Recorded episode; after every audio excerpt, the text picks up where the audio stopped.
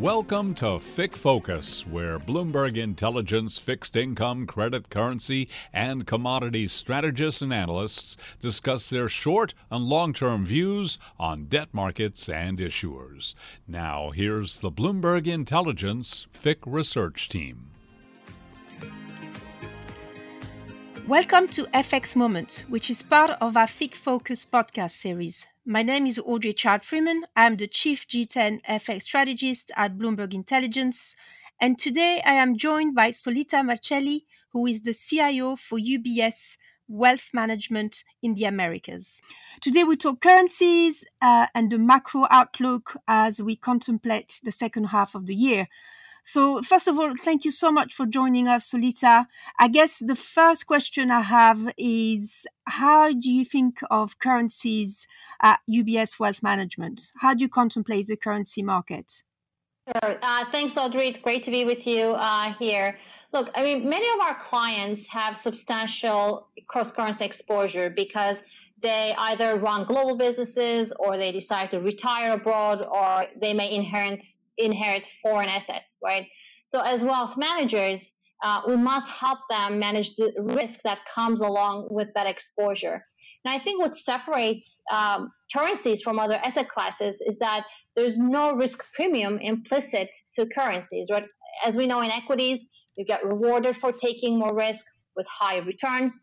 In bonds too, there's typically a premium for taking on interest rate risk or credit risk, but you aren't necessarily paid uh, to take the currency risk. So, from the perspective of strategic long term wealth creation, uh, we view currencies as more a source of risk for client that needs to be managed. Uh, we especially want to manage currency risk associated with uh, their future liabilities.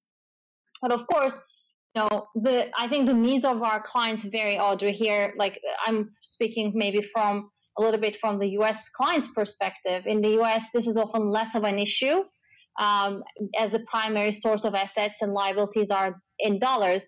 But even so, our you know currency views can still be a factor in forming our positioning uh, for our US clients. For example, uh, we have a view for weaker dollars, so that is one factor that goes into our current messaging um, to, di- to diversify investments abroad.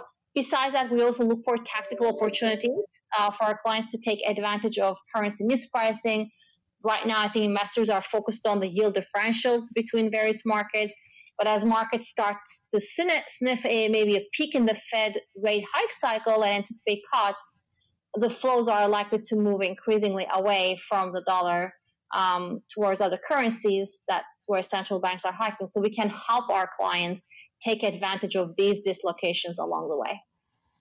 Certainly, and certainly, I think you you make a very good point here. And and currencies uh, is an currency is an asset class that you whatever you you trade you, you can't you can't avoid yeah. having a view you need to have a view on on the currency market so let's let's let's talk and let's think about the outlook for the currency market into the second half of the year and it's very much of a uh, of a low FX, low conviction uh, currency environment that prevailed in the first half of the year. But we expect the dollar negative narrative uh, to to regain momentum into the second half of the year uh, as as the U.S. economy start to turn uh, and inflation and Fed uh, rate peak uncertainty uh, starts to be removed. So that that's what we are thinking at, at Bloomberg Intelligence. And for me, whether Fed rate peaks at five and a quarter or five and a half won't be any kind, or even five seven five, uh, won't be a game changer for for the weaker dollar story mm. into the second half. And certainly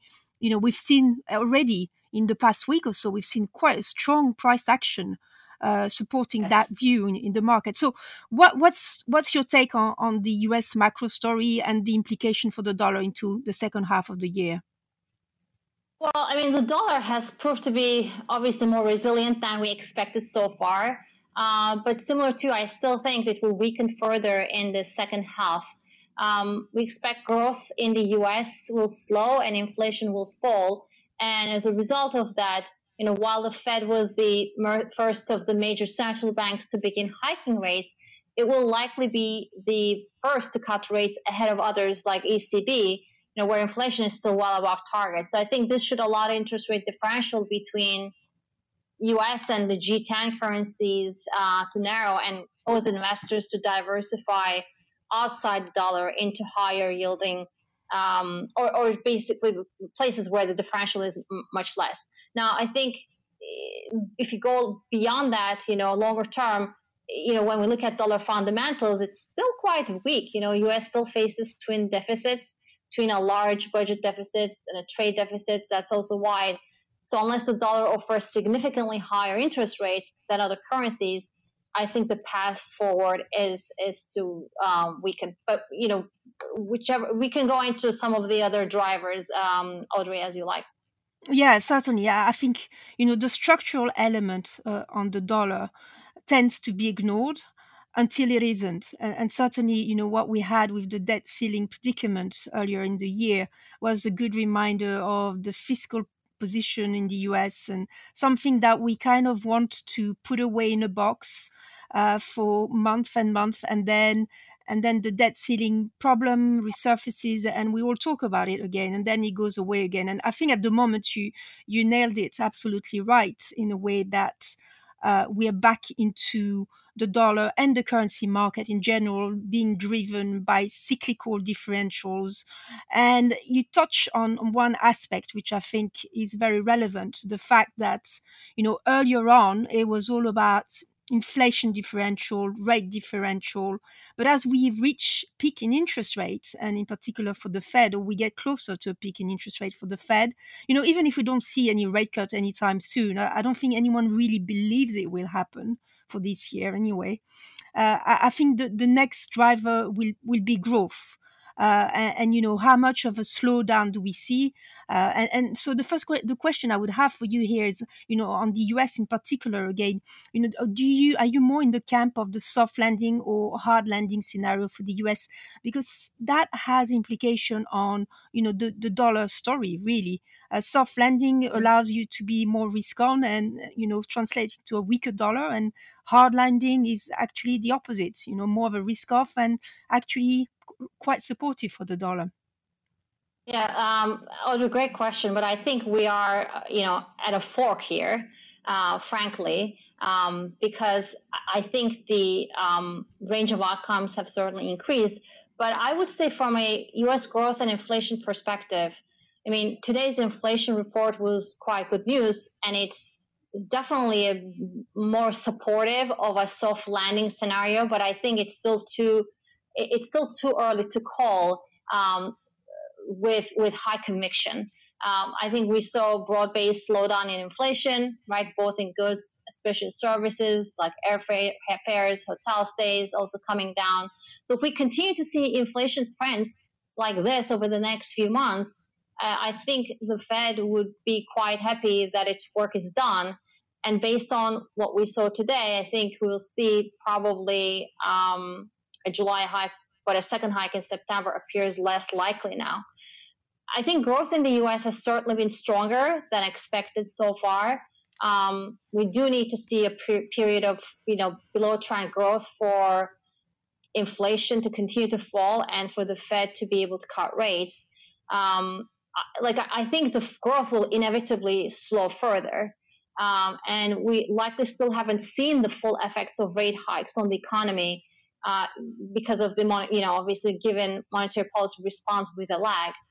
But even if the Fed just stays on hold at these levels, real rates by default, right, will rise as inflation falls, which would further hurt demand and investment. Um, but I think given the strength of the job market so far and the health of the consumer balance sheets, we only foresee a mild recession if we get one at all. Um, and as for inflation, I mean, I, we do see it trending lower throughout the year, although it will likely stay above the Fed's 2% target given how resilient the economy is right now. But I think certainly leaning more towards the soft landing after today's um, um, data as well. Yeah, certainly the, the, the deceleration in June inflation is is very good news for for that narrative. So let's move on to the global picture and let, let's let's talk about Europe a little bit and the eurozone. Uh, and for for me, I suspect that if the ECB uh, rises interest rates in some kind of re- resilient macro context. And, you know, I use my words carefully, some kind of, just because, you know, we've seen some evidence of a, of a softening in some of the euro indicators recently.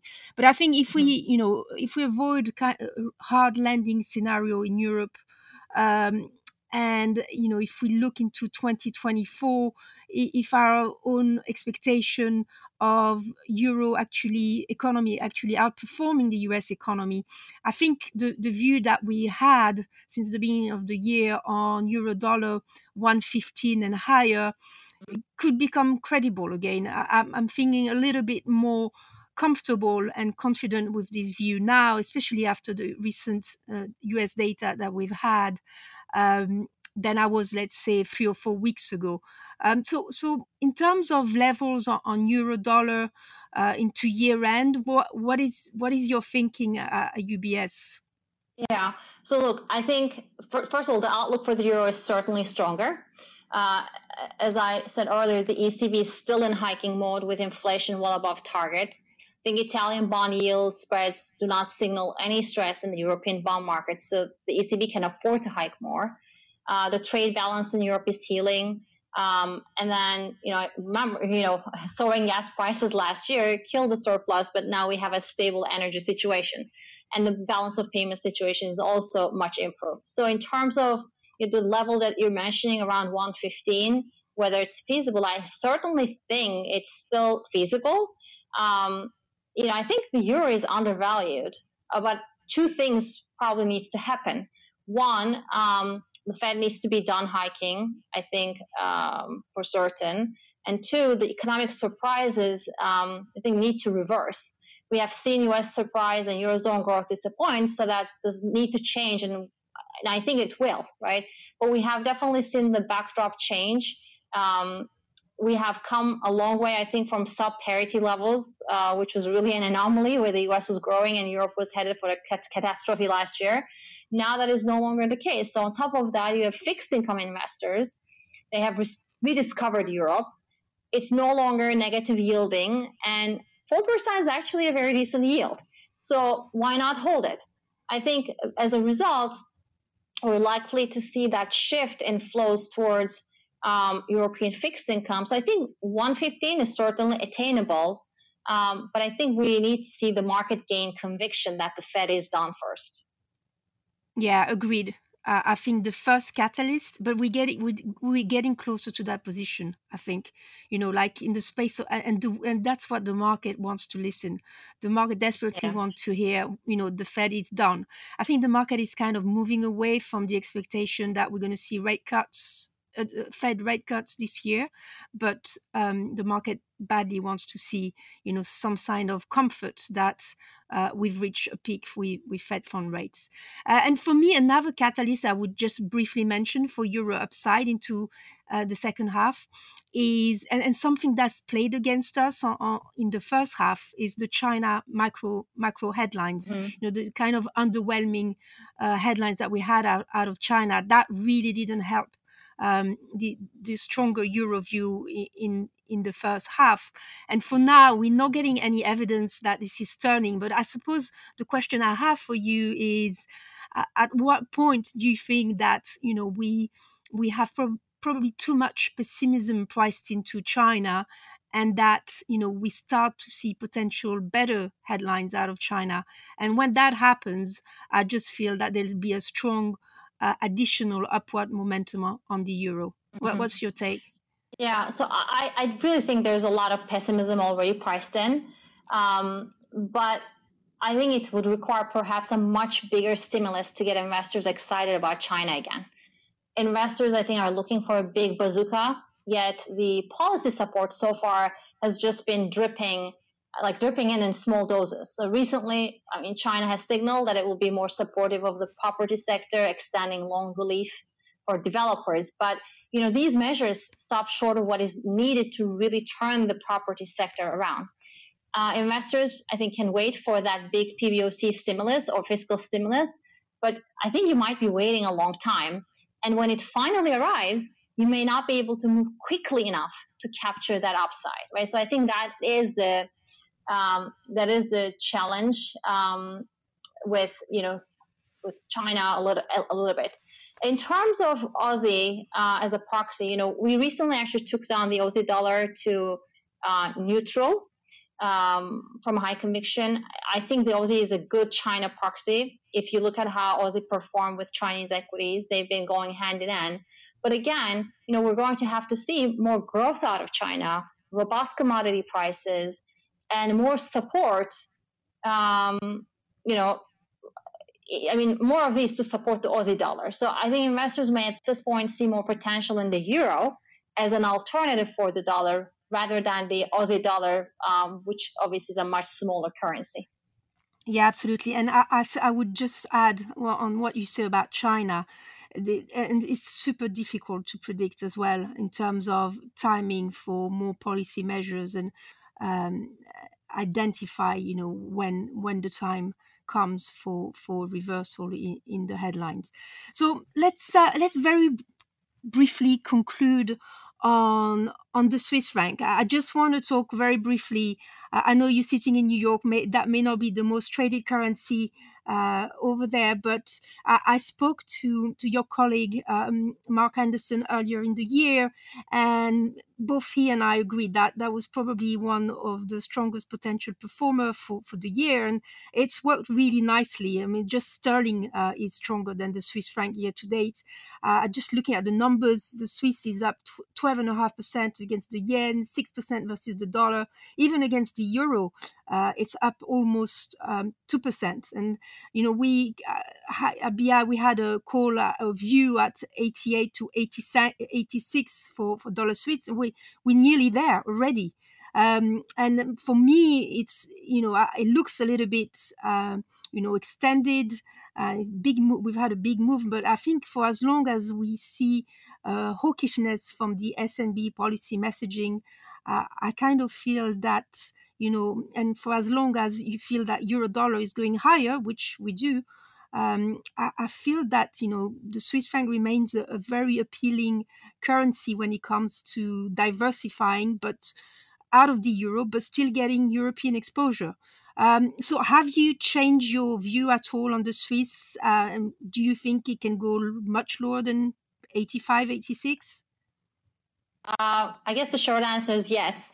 And you're right. Um, you know, here in U.S. and you know, the rest of the region in Latin America, maybe we don't spend as much time.